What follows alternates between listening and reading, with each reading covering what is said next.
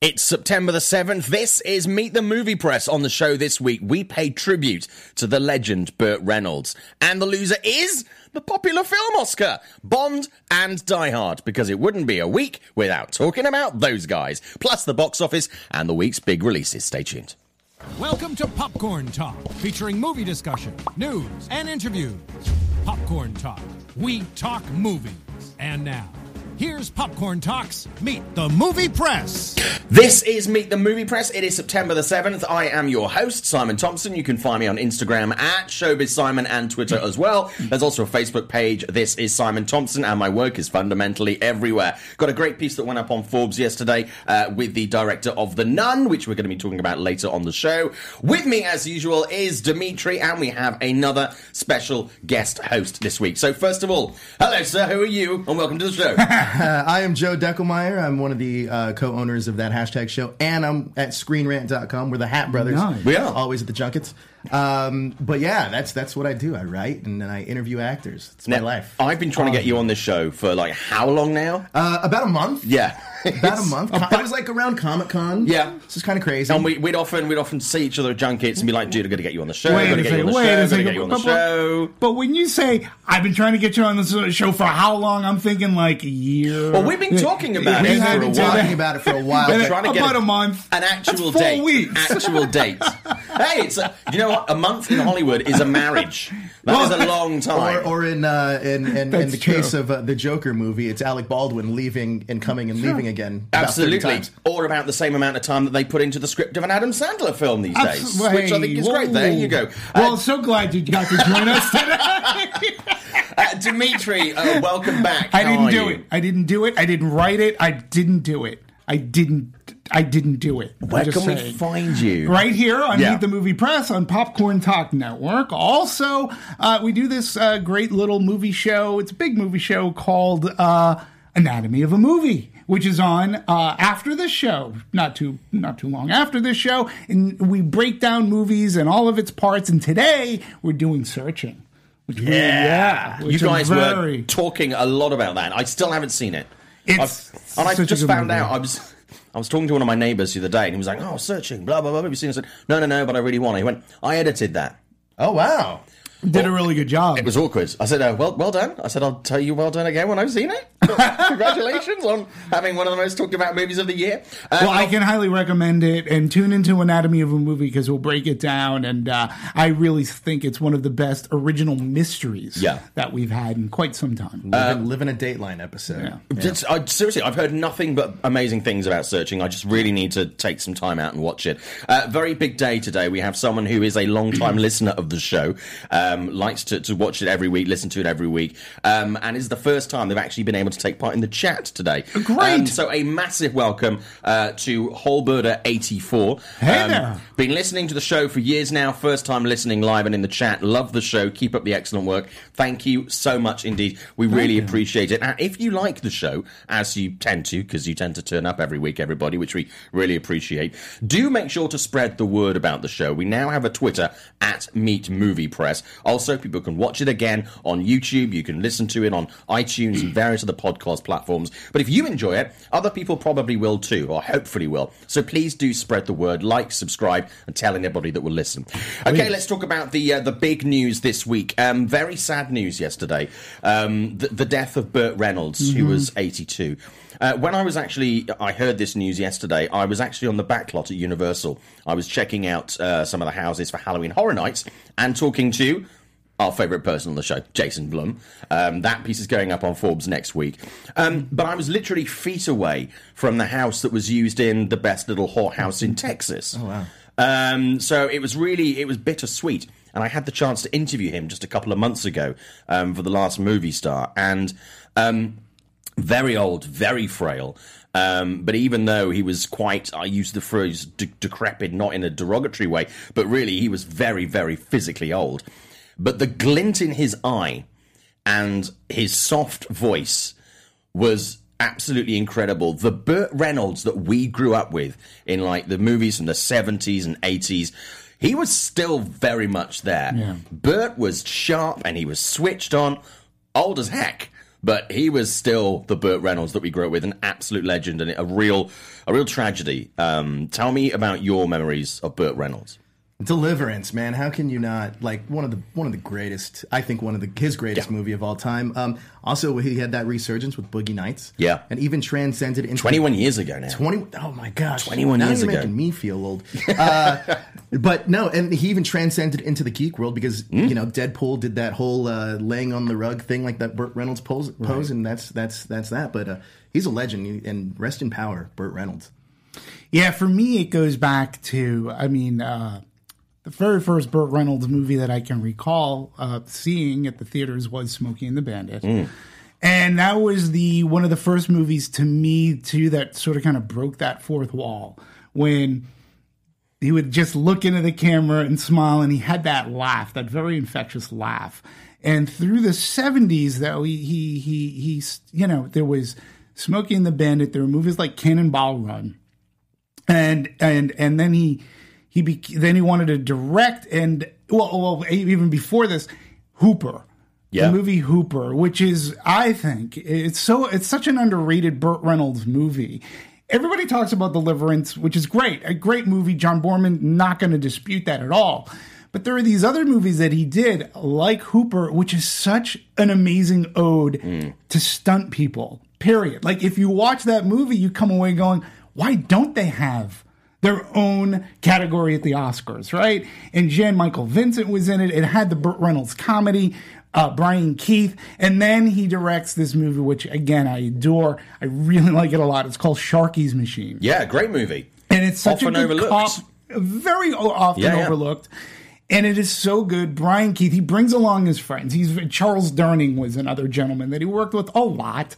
And yes, movies like Stroker Ace sort of kind of brings him down. And he had that period of, of stinkos. But did. A lot of people like the law of averages catches up with you, but then he's on TV. Sure. You know, I mean, Burt Reynolds at the time, you know, you talk about that picture. I read his memoirs, uh, which came out about a year or so ago, right? Yeah. He he says that was a bad choice. He said it was a really bad decision on his part to do that, but the reason being he was just having fun. Sure.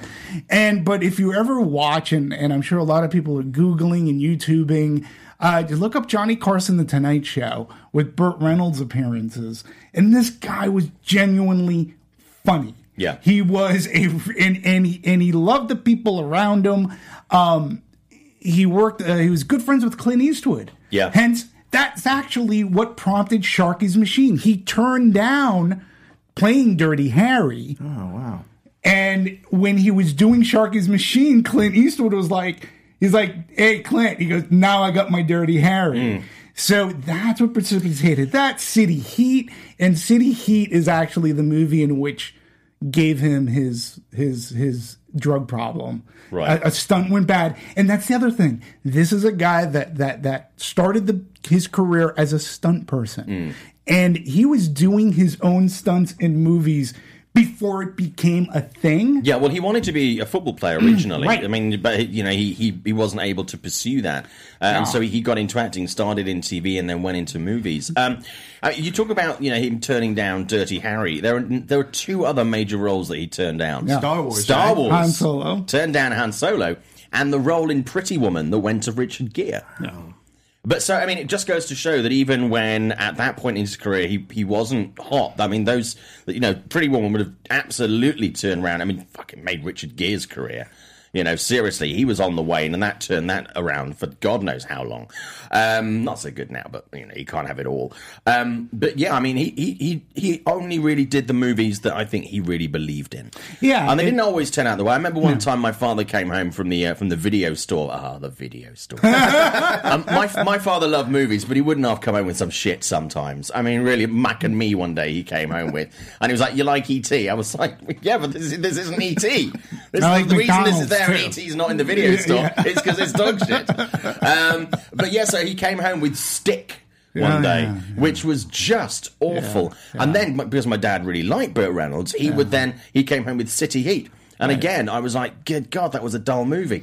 But Boogie Nights, even though that is probably one of his most iconic roles and one of the roles that he was certainly really pleased to get, um, it, it wasn't a box office hit. I was talking to Mark Wahlberg about this recently. It's well loved, but it wasn't a success at the box office. Right. And even though it put Burt Reynolds kind of back in people's thoughts, it didn't really boost his box office power. I mean, there were movies that did far more of that and were far less movies. Cop and a Half, which I love. I mean, I I, remember. am I'm a big fan of Cop and a Yeah, Half. I'm not a big fan. I saw I that in the movie theaters I- like so many times. Oh I love that movie. You know, there was a sequel. Yeah, I do. Yeah, yeah, with I Lou worked- Diamond Phillips in I the lead worked- role. I actually we go. worked. I'm never I- watching it, but I, know it's there. I actually worked with Cop and a Half. I was at Universal working Really? in theater marketing when that came out. Yeah, I yeah. love that. I had friends that were going Yeah. batshit crazy for that movie. They thought it was genius. Seriously, it was so good. You might be batshit crazy for liking it. Well, no, it's, oh! yeah, oh, no, but it, it's seriously, I love that. But you know, movies like Deliverance, Josh Gad, when he went on his first date with his wife, they went to see Deliverance. This is Great first date. movie, Great first way. date Whee! movie. Great, yeah. I was doing a load of interviews last night for um, for BBC stations around the UK. It was a very long day for me yesterday, um, and every single time they'd go, "Oh, Burt Reynolds, blah blah blah blah blah blah blah," you know, Smokey and the Bandit, The Cannonball Run, blah blah blah blah blah, and then they'd all start playing the Deliverance music, and I'm like, I mean, I know it's out of context, but really. It's like I don't know. that it- that but- music doesn't exactly bode good times. Nothing No, ends do- well with no. dueling banjos. Do you guys think that there's an actor nowadays that is kind of like that has the same career trajectory as uh, Burt Reynolds currently? I, I don't know because his ilk doesn't doesn't exist Mm. uh, so much anymore. You have to remember how he sort of kind of got into the business as being a stuntman, then starting off on TV. Yeah. Um, he and um, he and uh, Clint Eastwood, famous story, he, they, they got fired. Uh, on the same day. Yeah. Together, and and and Clint Eastwood's like, "Well, what are you going to do now?" And he goes, "I guess I'm going to take some acting lessons." Um, so you know, but but when you look at again the time that Burt Reynolds was around, when you had people like the Rat Pack, right, that Yeah. he hung with, and when you look at the cast of things like Cannonball Run, which literally the movie's got very little plot, but it is Yeah. just funny. Yeah. You just watch Which it, was right? sometimes So, enough. You know, but then he did movies like Maternity, right? Yeah. And uh, I think there was, I think, what was it? The Man Who Loved Women. I mean, he tried, he did so many. He would do dramas, romantic comedies. Gator was another one. Gator, you know, The Longest Yard. He Yeah. was in Longest the, Yard, the yeah, yeah. original Longest Yard. So he had like this trajectory where, and he was, he was gold. Yeah. Like he was not only from a a a film thing. So when he was on the Tonight Show, ratings would go up. He would sell magazines if ever he was on the cover of magazines, and and he was just a delight for people to see. Like there was a fandom. Well- that it doesn't exist kind of today. And everybody that's worked with him was saying about how supportive he was on cast, especially to younger members of the cast. You know, he would take time out to sit and talk with them. When uh, he made um, uh, the last movie star um, quite recently, I was I was at the premiere. That's where I met Burt. Um, and the director wrote that movie for it, created the role specifically for him, only wanted Burt to do it. And Burt was massively supportive of the whole project. And even though he was like, yeah, you know, Adam wrote this movie and directed this movie for you, he was very humble about it. Yeah. He was a very humble man. He was a wildly talented man. I don't think there's anyone in the industry that can either really replicate his career path mm-hmm. or replicate his presence because he was, like you say, he was someone that people would tune. He was appointment viewing. You know, and I think this is because the put it. time of of movie stars has changed because everyone's more accessible now thanks to the internet and stuff like that. We're we're constantly bombarded with people. We get bored of people. But Burt would come, he'd do a job, he'd do a job because he wanted to do it, not necessarily because it was for money, even when he needed money because he went bankrupt.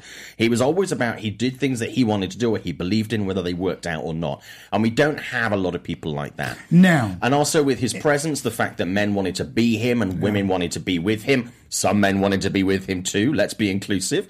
Um, you know, he was just he was he was big balls, Yeah. big heart, Yeah. and just sex. Yeah, it, was. it, well, Seriously, he had a that machismo. still- He did. Him and, Uh, him and, and- Play, Playgirl on Yeah. that rug with the Yeah. hairy chest and shit. That would turn a guy. Yeah, he That was he, sex. He had a machismo, definitely.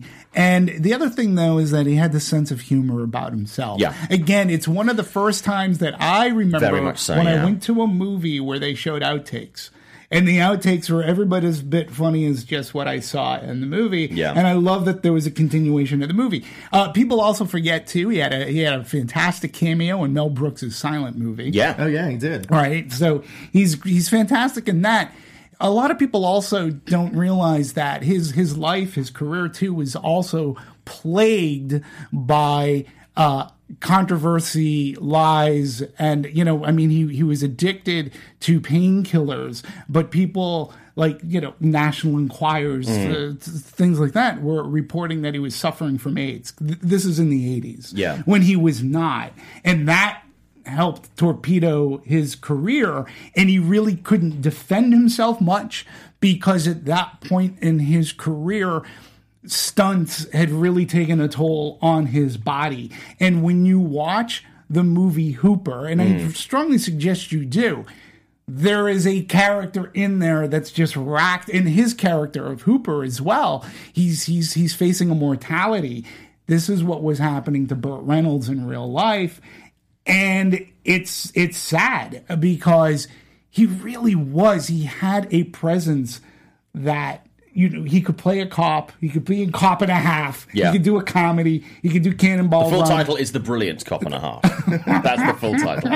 Uh, now, we, we got. If you say That's something so. you never hear. That's fake news. Okay, so lots of people in the chat talking about Burt Reynolds and their relation- relationships with him and uh, and his films. And talking of relationships, there aren't many people in Hollywood where when relationships break down. Um, you know, real relationships, not just work relationships. People still have lots of positive things to say about you. So many of his ex partners came out yesterday and were like, he was a genuinely nice guy. You know, that's rare. That is It rare. is. However, you know, I, I will say this about Sally Field because he wrote about her extensively in his book, Yeah. and he he says that that in his you know he says that she was truly the love of his life. Yeah. he let her get away. He he mistreated her. Yeah. he forever apologized, and he did try to get back in touch with her. And at this time, she wasn't returning his calls. We've got a lot of stuff to get So, through on yeah. the show. I just want to do some stuff from the chat. Um, people talking about on the career path discussion that we were having. People, a lot of people saying The Rock is the closest to Burt Reynolds. Interesting. And I think, I mean, I yes, I think there are a lot of similarities there, and I think certainly that um, the relationship that people have with The Rock, where women want to be with him, men want to be him. He's that everyman. He's approachable. He's got that work ethic, but he's also, you know, very sort of normal. You know, he seems like every people. I think that's a good analogy there. My only thing is The Rock is larger than life. yeah, Yeah. Where you know what I mean? Yeah. And like, you know, he's a Schwarzeneggerish. Yet and I get it. It's not a bad comparison. Yeah. But Burt Reynolds was when he played a cop, he was fallible. Yeah. You know? Some great tributes um, coming in uh, yesterday from people like Arnold Schwarzenegger, uh, uh, Kevin Smith, Edgar Wright. You know, people from uh, M- uh, Mark Wahlberg, people from various decades in the industry. Uh, he touched a lot of people. Do check out the Last Movie Star. I think it's available to stream on Amazon right now. Okay. so if you have Amazon Prime, do check it out. It's available, I think, also in non-domestic territories. So do check that out. Adam Rifkin's done a great job with that movie, and it's certainly very fitting. I also want to mention uh, film nerd Jamie saying, uh, for all the shit that Reynolds gets for turning down Terms of Endearment, another one that he turned Right. down in Star Wars, keep in mind that he also backed out of doing Zardoz. And for that, we are grateful. for many reasons, including possibly the worst picture of Sean Connery ever, with that ponytail and those Oh, tight pants. Uh, Senor Nerd saying, All Dogs Go to Heaven Oh yeah. is my Yeah, favourite yeah, Burt. Reynolds film. There you go. Oh, that's Uh, right. yeah, I'm not sorry to say uh, Deliverance or Boogie Nights or, or Smokey and the Bandit, but I fucking love All Dogs Go to Heaven. I'm a 90s kid. And long may that reign. Seriously, with the actors, there's a lot of people, when I was t- talking yesterday about loving Cop and a Half, a lot of people going like, what?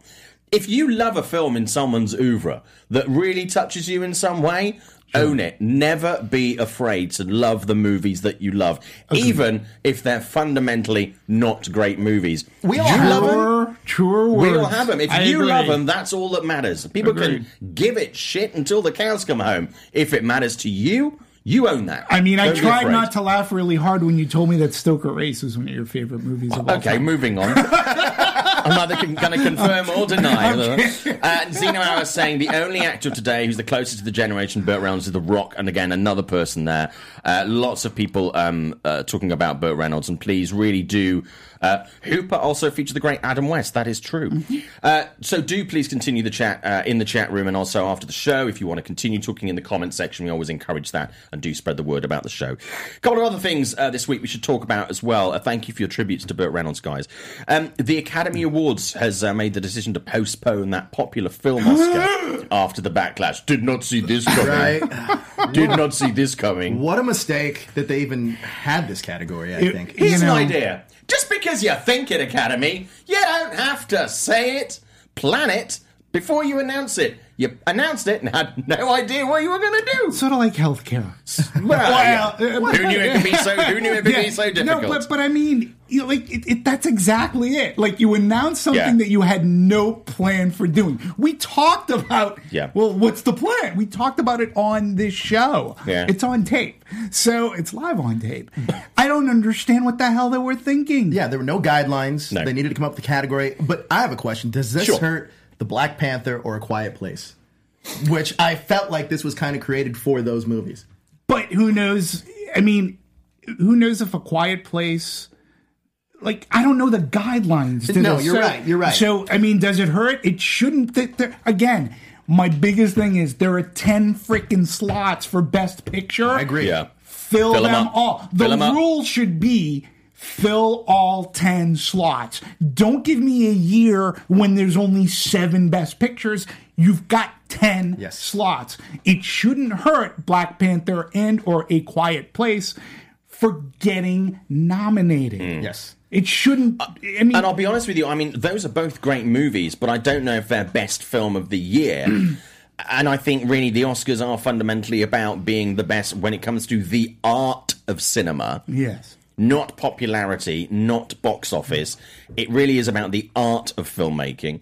Um, I think they're both strong movies. Do I think they're best picture nominees? I don't. I don't think so. As much as I love both of them. Have you seen a movie this year that you can consider a Best Picture nominee so far? Yes, I have. Black Klansman for me. Is that like The Wife? Okay. I didn't see the wife. sorry. No, I heard a lot of good things about the wife. Yeah. I th- yeah, I mean, only a handful. I'll be really honest with you. Black Klansman is certainly up there. Um, there, there are only. I mean, this year there have been a lot of movies that have been fine for me and good, but there hasn't been many things that is kind of exceptional.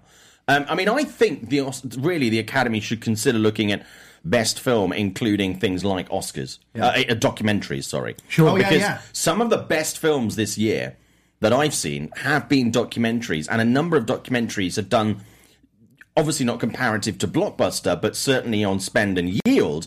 The They've done- profitability they've done phenomenally well, and they're really, really good.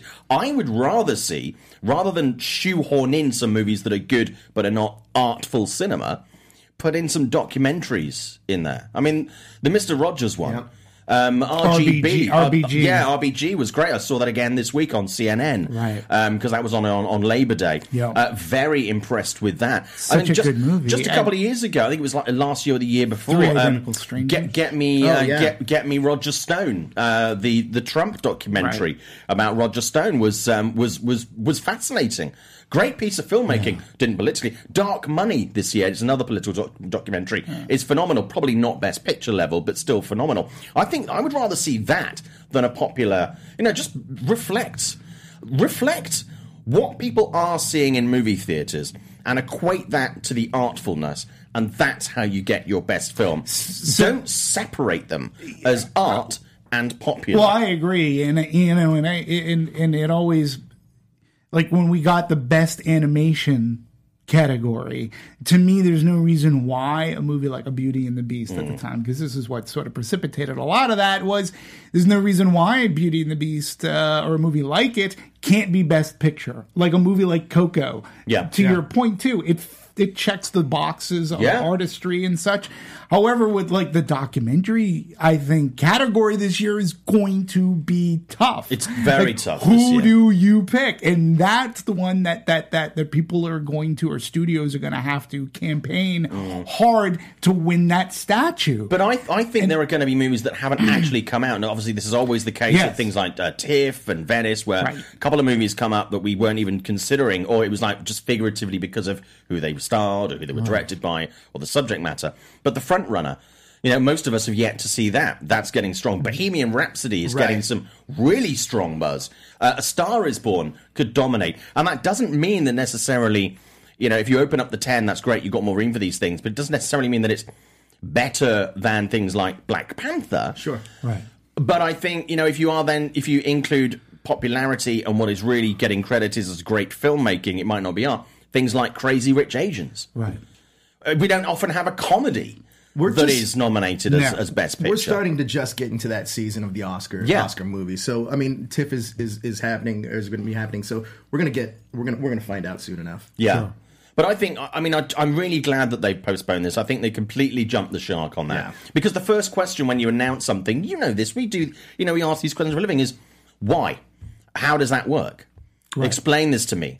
And if you put something out there and you simply don't have the answers to the questions, it's not a fully formulated idea. No, and It- let's and face- it just feels like you're trying to placate the audience, and it does feel like a popularity push. and, and there was no good name for it. No. Like that was a the, like that was really a shitty name that demeans to me it demeans movies as a whole. It, really does, and it's like now you've become the People's Choice Award, Right, Yeah. right, exactly. And you know, come on, Well, I mean, it was a popularity contest. Yeah. Realistically, that's exactly what this what this category was meant to be. yeah. But the ironic thing is that so many people at the Academy they don't watch the movies anyway. So where, when you're voting on a popular movie that's not popular enough for the people who vote on it to watch it, Sadly, it's kind of like, oh, you're literally just picking the kid that you know is going to be prom queen just because you know she's going to be prom queen. yeah, and that that that was me And like kickball. yeah. was always last one pick. But I think, I mean, I really think that A Quiet Place, I think movies like Black Panther, I think movies like Crazy Rich Asians, I Mission Impossible. Mission Impossible. I love Mission I mean, I think they will still, they will still get the kudos, I believe, this year that they deserve in the areas where they most excel when it comes to the art of cinema.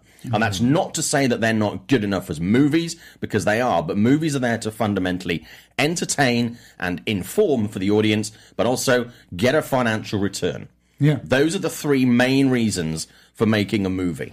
Simon, I gotta And we tell don't you, need to forget we're that. 15 minutes into the show. You've been very insightful today. I know. I, I'm just gonna kudos to you. That's what happens when I have meth for breakfast. No, I don't. I'm, I'm kidding. Breakfast at Champ. A breakfast of champions. No, I'm kidding. I'm kidding. I don't. I don't do math. I don't do math. Today. Um, but a lot of people are actually talking about this in the chat as well. Uh, winners of the Academy Awards uh, should always be based on talent. That's from Westy Kid. Absolutely. That's what separates them from every other popular vote award that is accessible by the public. It's the same with things like Golden Globes and Emmys. You know, it, those are not publicly chosen things, and there's a reason for that because this is the industry awards.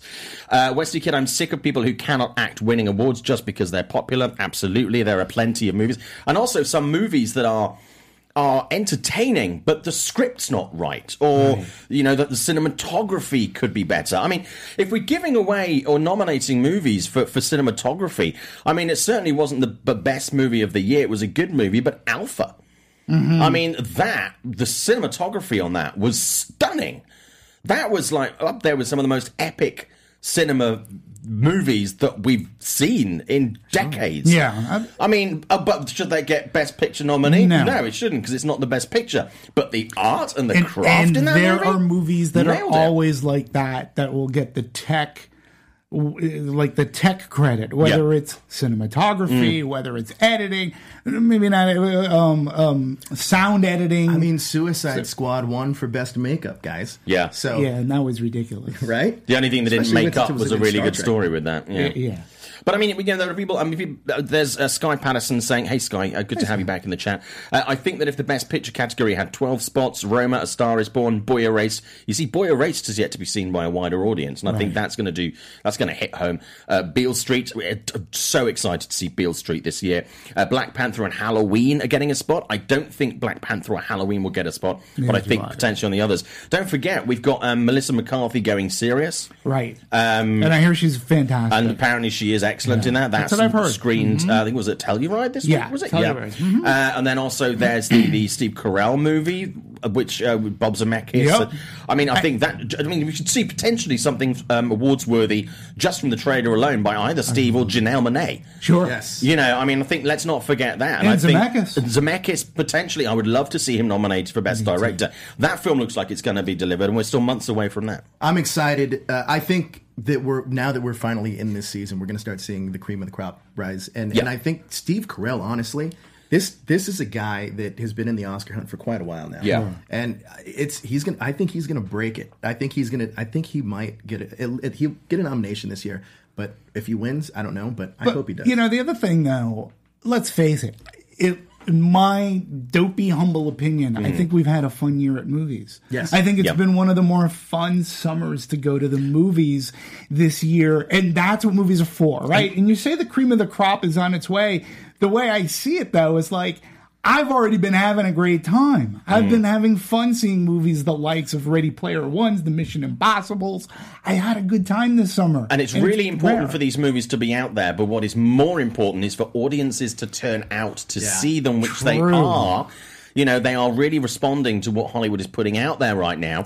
Because if people don't buy tickets to these movies, you can make the best quality movies in the world. But at the end of the day, it's about business. Mm-hmm. It's about business. And if they don't get the money back, they're not going to make them anymore. And then you just get shit Yeah. that you're paying the same amount of money or possibly more as time marches on and you're just not being satisfied and that's a very vicious cycle so it's great and it's really important for audiences to to, to, to really um, to get on board with these things and to be selective because it's not cheap to go to the movie theaters can- so do be you know, selective you do say that, you, you, and, and the cost is a big thing regarding movies. But but let me tell you something: when you go out and buy a car, Mm. right?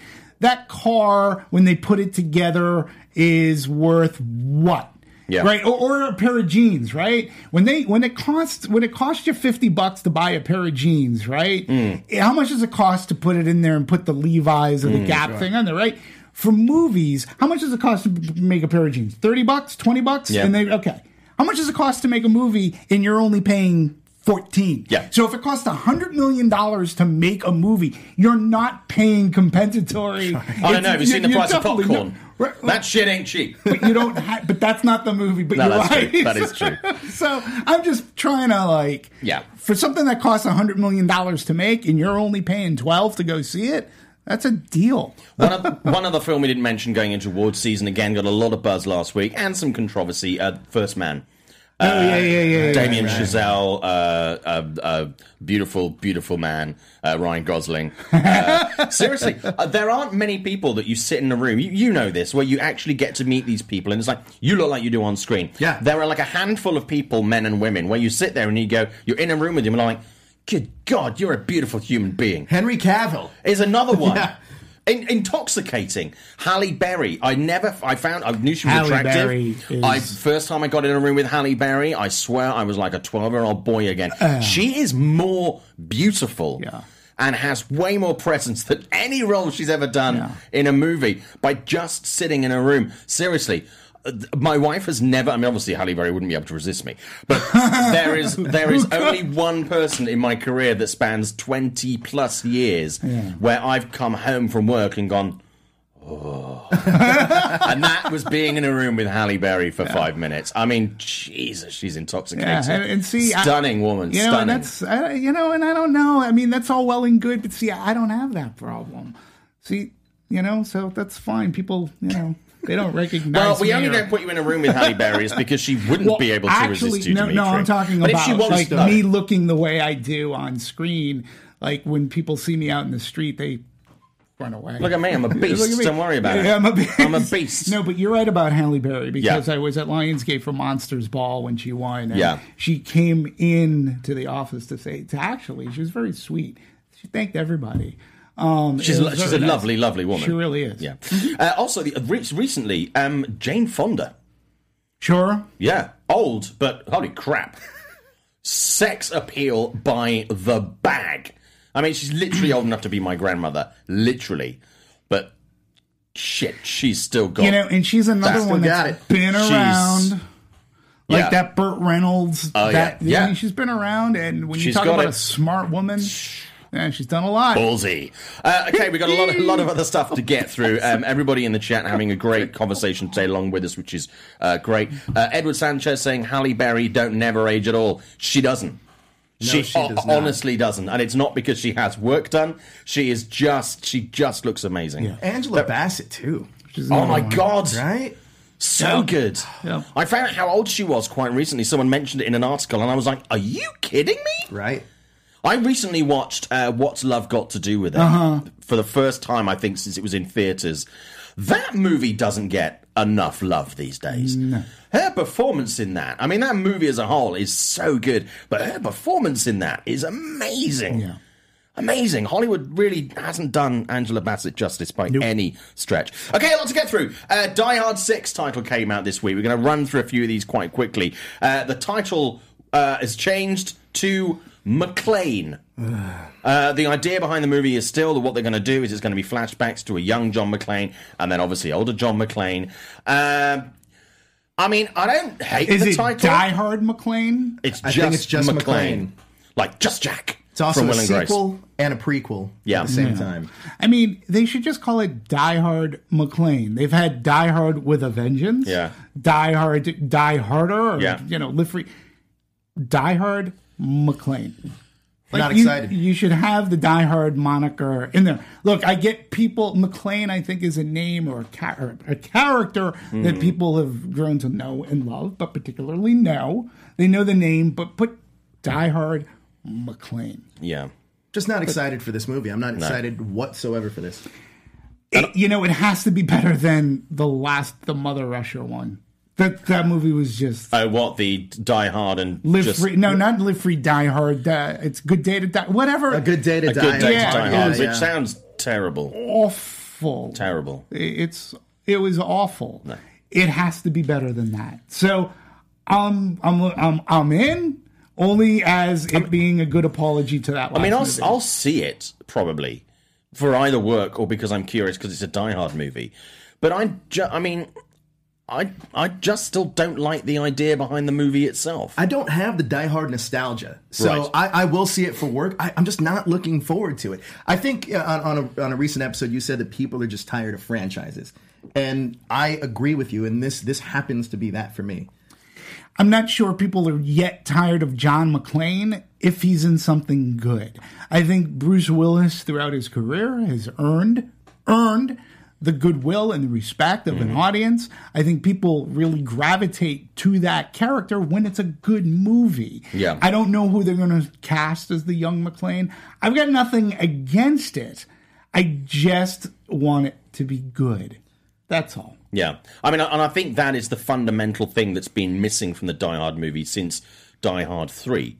You die hard with a vengeance. Yeah, Well, that- actually, live free or die hard. If you see the unrated version, not the PG thirteen version Hmm. that was released theatrically, because why do you go PG thirteen on a Die Hard movie?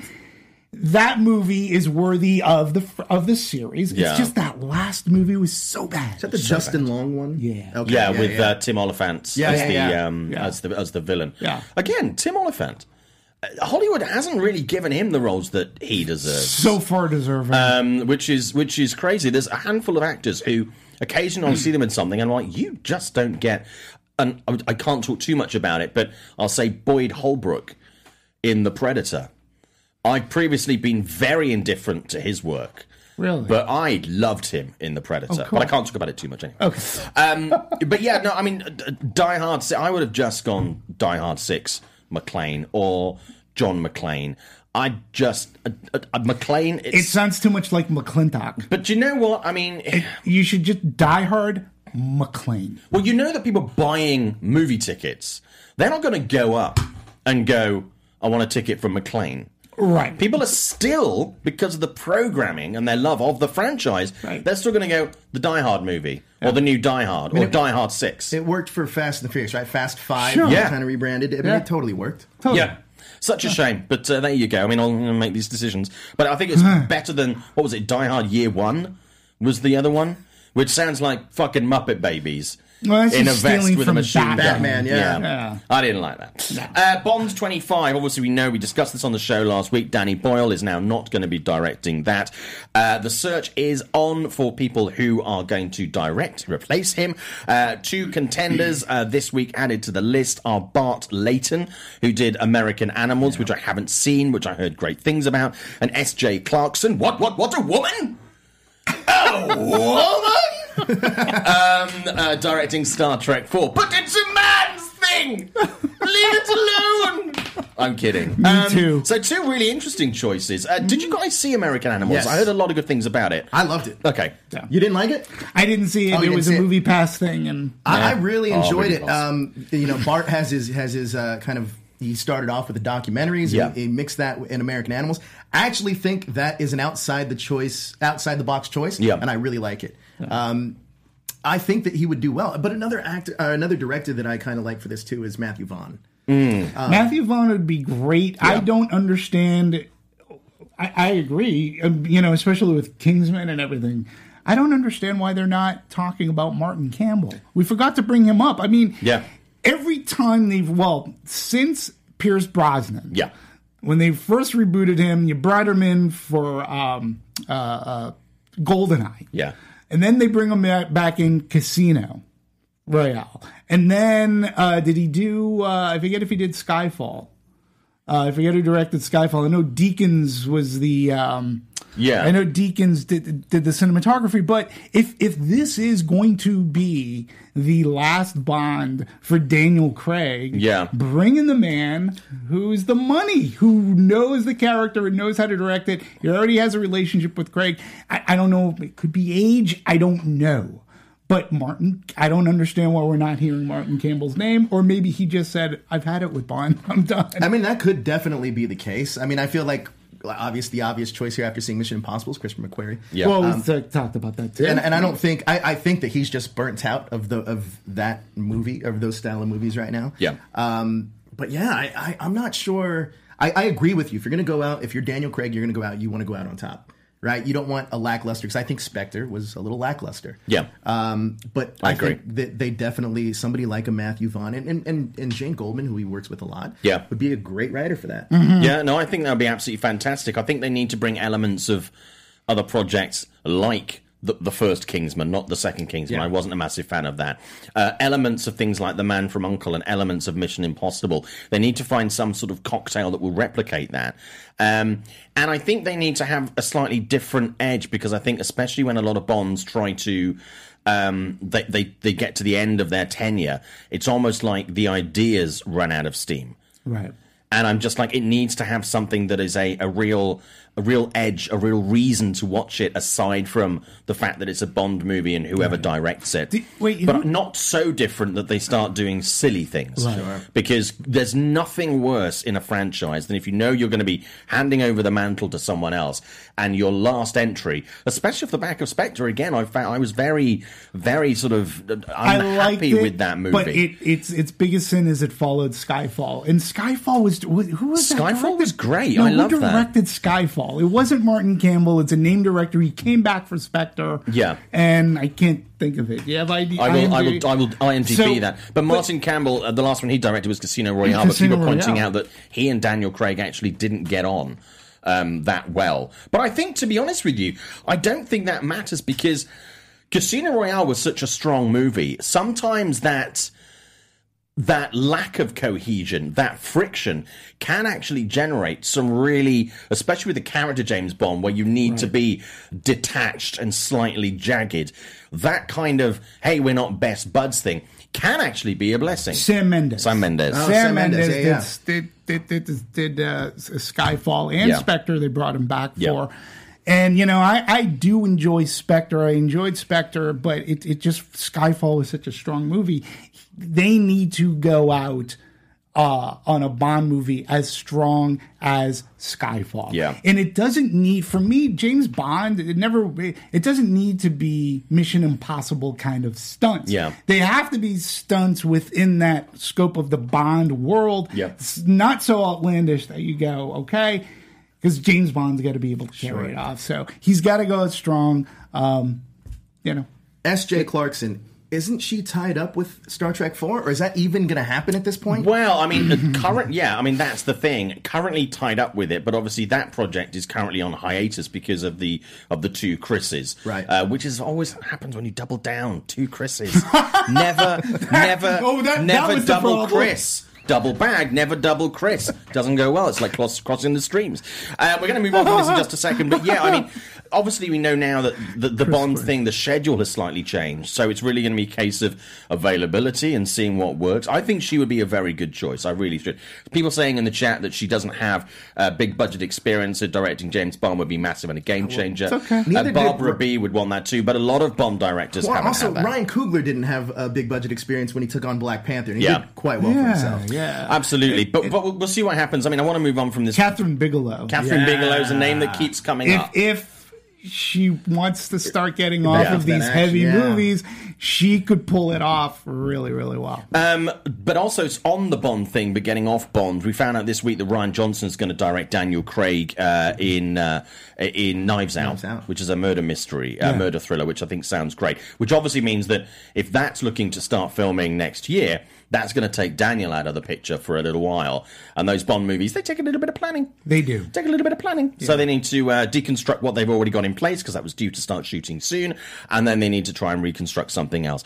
Uh, we have 20, well, no, 10 minutes left on the show. So what we're going to do is go through some very quick news and then we're going to talk about the week's big releases. So quickly, uh, Denis uh, Villeneuve's Dune uh, looks like uh, is going to have uh, Rebecca Ferguson for the female lead. She's talking to him about that opposite Tim Chalamet. Uh, good casting. I just hope we don't burn on Rebecca because she is often in the running for a lot of things. She is something that's quite rare in the industry and that talent. I don't want her to burn, but I can't stop watching her. Guys, your Same thoughts? here. Yeah, it's it's for the role of Lady Jessica, I Yeah. believe, um, who was uh, originally played by Francesca Annis.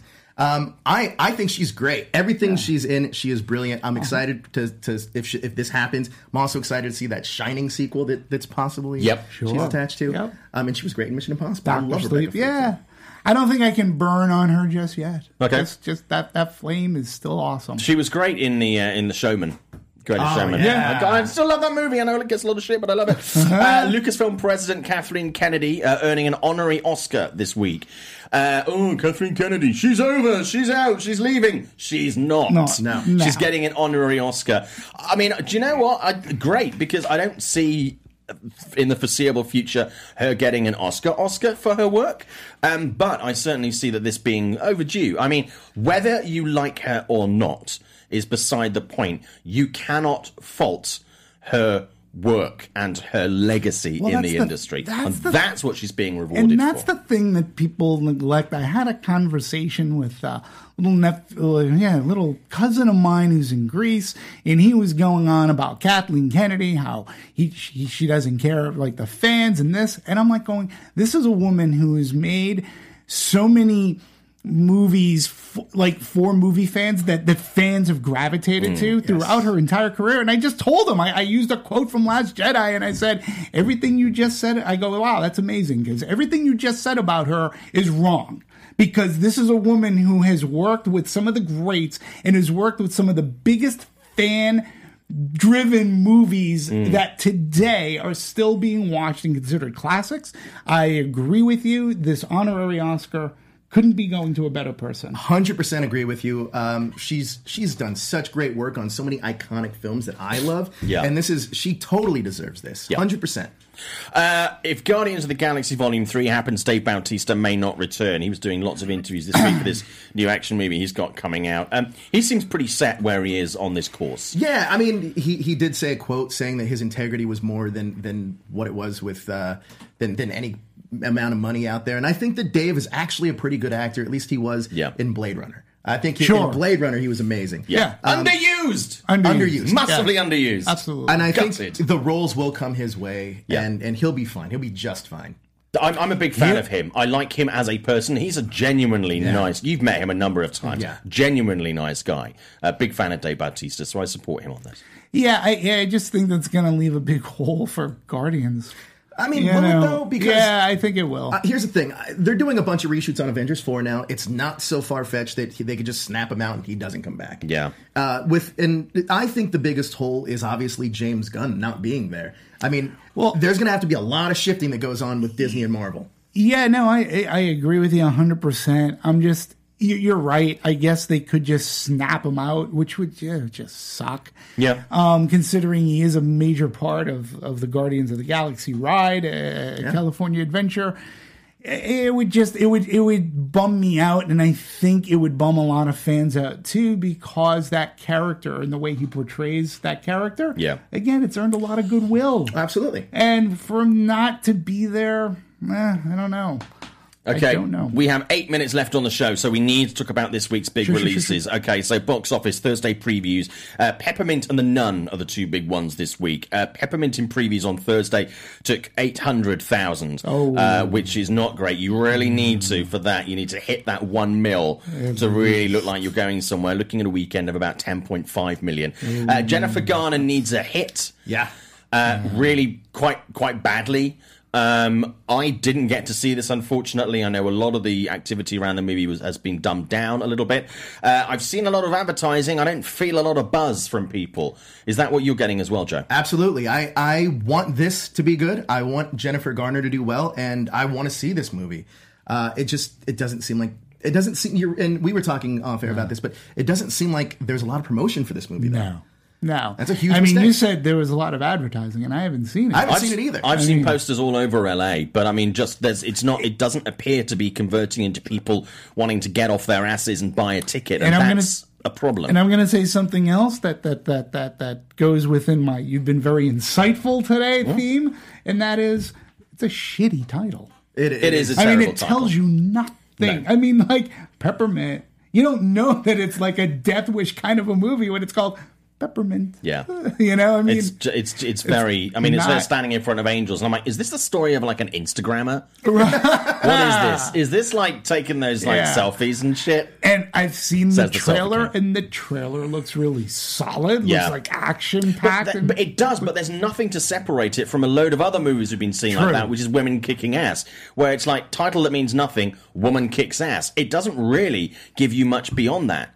So what's the sell? That's the thing. Oh, there doesn't appear to be one because it's looking like a, about a 10 million uh, opening weekend. I'm not sure The it'll Nun, that. though, looks like it is going to own the weekend. It's going to knock Crazy Rich Asians off the top of the box office. Uh, previews 5.4 million that doesn't suck. which does not suck. Uh, and 45 million, uh, 40 to 45 million it's looking at at the moment for uh, for a weekend, which would put it at the top end of box office debuts for anything in the Conjuring universe. Um, went to the premiere this week, had a chat with Corin. You can read my uh, review up on Forbes. That went up last night. Uh, interesting chat with him, actually. Um, now, this is a movie that I, uh, it, for me, it is not the best entry in the Conjuring universe. It is not the worst entry. I've seen a lot of people saying it is. I would disagree on that with my personal opinion. The biggest problem for me with this, I love the look, I love the feel, I love the way he shot it. We were saying earlier, when from the POV, what Corin's really achieved is you're not just you're not just watching a scene. His POV makes you feel like you're also in the room at times, which is very difficult to do, but he achieves it with with with flawless effortlessness. Um, but it's the fact that it there are jump scares and it creates a really good atmosphere. Too often, it doesn't deliver on the scare that it's anticipating to set you up for and to deliver. And sometimes when it does deliver, it delivers so fast visually that it's blink and you miss it. And all the beautiful detail and all the effort he's put in to those scares when the scares come, and there are quite a few of them, they just go, okay, that, I completely missed that. That was just too fast. So that for me was the biggest problem with this. Love the cast, love the idea, and I fucking hated the nun in The Conjuring 2. I thought she was a pointless character that was added for no reason. Didn't like the Crooked Man either. But I actually, I actually had more fun with this than I was expecting. You also saw this, Joe. I did. I saw it in Mexico City. They took us to a press. Wow. junket. Hey, get out there. Yeah. Awesome. Yeah, and I think that experience really sold me on the movie. But you, I, uh, I, I So do, I agree with you 100 percent about Corin Hardy. He, his use of the camera and his long shots are brilliant. I think that uh, he build he's really good at building tension, but not necessarily paying it off Mm. per se. Uh, I actually think that that trailer was uh, was probably more scary than than anything in the film. Uh, Really? Yeah. Well, and that trailer had to be taken down off of YouTube. Yeah, it- Yeah. I mean, it catches you off guard, Yeah, it but he, he does do a great job at building tension. I agree with you. This is a middle of the pack Conjuring film.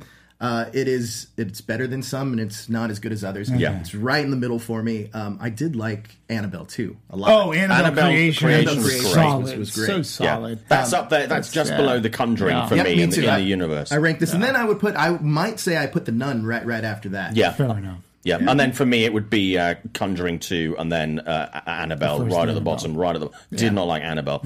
I mean, I think this is this is only Corin's second movie. He went from doing The Hallow, which if you haven't seen it, you really should check it out. That's really, really that really proves that Corin can deliver.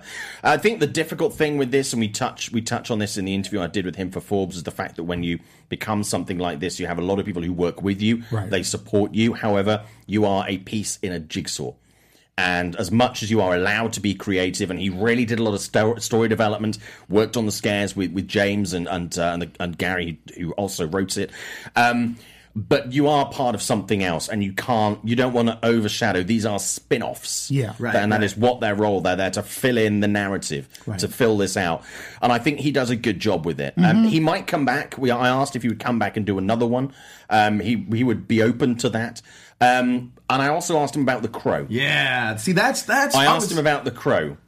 So at the end of my piece on Forbes, I have a little chat with him about that, um, and it, it's not it's not entirely dead. Oh, good. It's not entirely dead. It was not a flat no.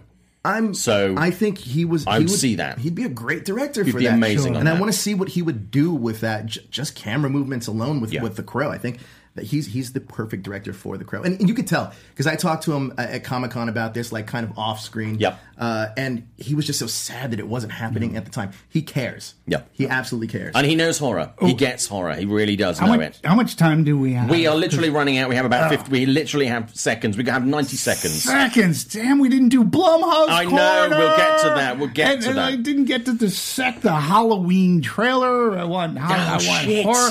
Okay, We very- the very quickly, Halloween trailer. That Halloween trailer, the second trailer. I, I, it's so rare to have a second trailer come out be stronger than Yeah. the first, and yet still be a trailer, not give things away. As the Halloween fan, I, it looks like.